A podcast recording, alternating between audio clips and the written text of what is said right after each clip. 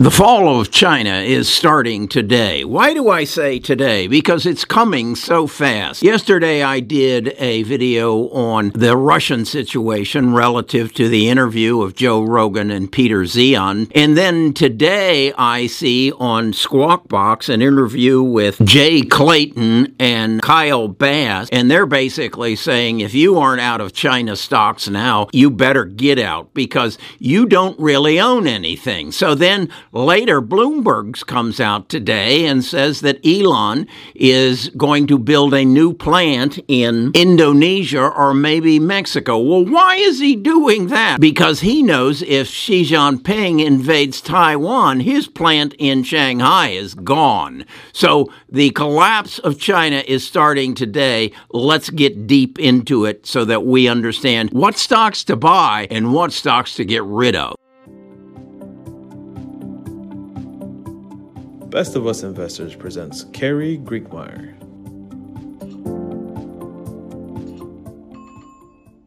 In yesterday's video, I talked extensively about uh, the situation in Russia and how it is affecting the world situation and how it's probably going to play out. This all came from um, Joe Rogan's interview with Peter Zeihan. About 30 minutes into the video, the topic switches to China, and Joe starts asking him, How did the situation evolve in China that we're dealing with today? And, and, and Peter explained that back in 1946, as we came out of World War II, we, we created an adversarial relationship, or it existed, between the Soviet Union and the United States. And the United States basically brought the Allies together and said, hey, look, we need to open up trade between Europe and the United States. Uh, the Navy, we have the biggest Navy, that is the United States, will patrol the seas, will make trade possible, and the world went on as it was. Well, about 40 years ago, uh, China raised its hand and said, "Hey, we, we, we can play a part of this as well. We've got cheap labor. We can we can help you fill that void that maybe uh, we can get things to you cheaper." We were quite good at the high end, and that is um, the technology and things of this nature. We're very good at the low end, and that's the creation of food and energy. It was that middle area, the, you know, the TV screens and, and things of that nature, and some some of the regular medicines that you use. And China raised its hand and said, "We got cheap labor. We can do that for you." And so that worked for about forty years, and then Xi Jinping came into power, and he's a single dictator, if, if nothing else, nobody else has the power to come and talk to him and say, hey, maybe we need to work a little in this direction to work a little more closely with the, the United States and Europe. He said, no, we're going to dominate them. We're going to be the, become the superpower by uh, 2040. And that's the way it went. And so that all probably would have gone well, except we had the coronavirus. And at, at the coronavirus, we woke up and said, we're too damn dependent on China and we need to pull back. So we started pulling back and the whole system started to fall apart. And as a result, we also recognized that Xi Jinping was going to potentially uh, invade Taiwan and take over the semiconductor business there and put us between a rock and a hard place. And so we reacted. What worked for 40 years didn't work after the coronavirus. It basically pointed out that we had some dependencies that were, in fact, not going to work. So the, the world's now back in a situation similar to that of the early 1900s. And that is that if you had what you needed and provided for your people, and your people were the workers to provide for each other, you kept your economy within your own borders. And that's where we're going. The problem with that is that all works if you have access to food, energy, and a good demographic. And when I say a good demographic, I mean you have a lot of young people who are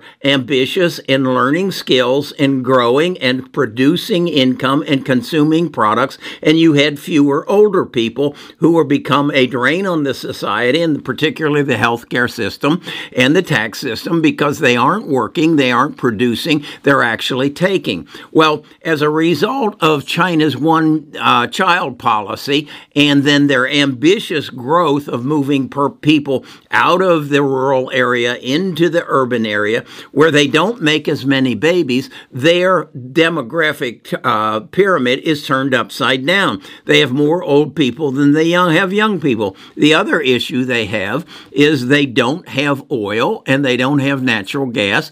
They have to buy that from somewhere else. They don't have a lot of food and they have to buy that from somewhere else. Well, that was a no, no problem when their population uh, was structured properly, or when they were the major bread ba- not bread basket, but manufacturing basket for those middle level goods for the world. But now that is all changing. The United States has basically said we can't be exposed to a coronavirus again as we were, and uh, and be dependent so much on other countries. We're bringing the manufacturing of those middle class goods back to the United States.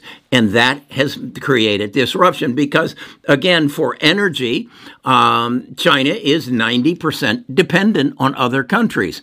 Uh, their biggest supplier of oil was the United States and Russia. Russia is going offline, as I explained to you yesterday, so that puts uh, China in, in, in jeopardy. So Je- China has to go after whatever pos- positive things they have. They see Taiwan as a positive.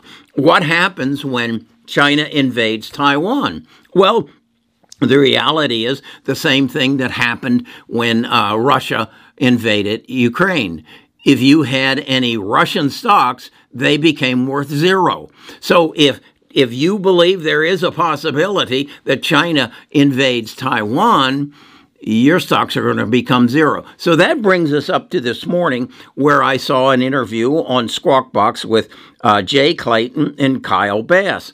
And Kyle Bass, I've, I've, I've, I'm an apostle of his for quite some time. And basically, they said they confirmed China stocks are worth nothing. They don't have the same bookkeeping, they don't have the same auditing, and they, they are defiant that we aren't going to share our numbers with you. So what you have is worth nothing uh, if China chooses to say those assets are not uh, going to be cashed in and, and held up. Now, again, as I said, if China does what Russia does did and invade uh, Taiwan, uh, your stocks will become nothing. So, what stocks are in most jeopardy? U.S. companies that um, will be affected if our relations continue to break down with China? Well, that would be Nike, Goldman Sachs, Tesla, Starbucks, and Apple. So if you own any of those, you must discount them in anticipation that there will be an invasion on Taiwan and those that business will just basically go away as a result of that invasion. The magnitude of that is some $9.4 billion of U.S. holdings or U.S. companies' exposure in China.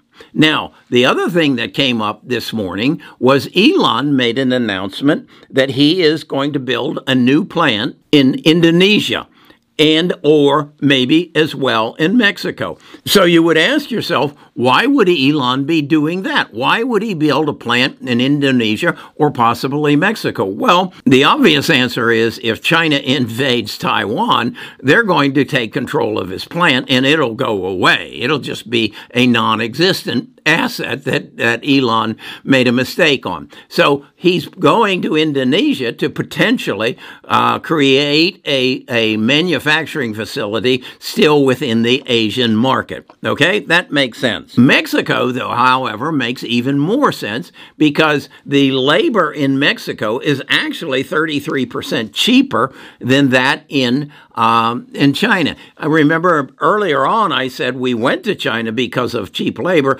but the price of labor has increased 14x since the the early since about four, 20 years ago. So that that price differential no longer exists. Whereas in China, it's 33% cheaper than what it is now in China. And the skill level of the people in Mexico is about 50 times higher than it is in China. So those are the that that's why China is about to collapse now. It's it's going to fall and that's why I say it's starting today and every day the collapse will get closer and closer. You've just got too many things that aren't lined up for success. And then you have the consequences of the United States pulling back and saying, we can't be exposed to it anymore. There's only one one nation who can save China from the 10 year demise. In 10 years, they won't exist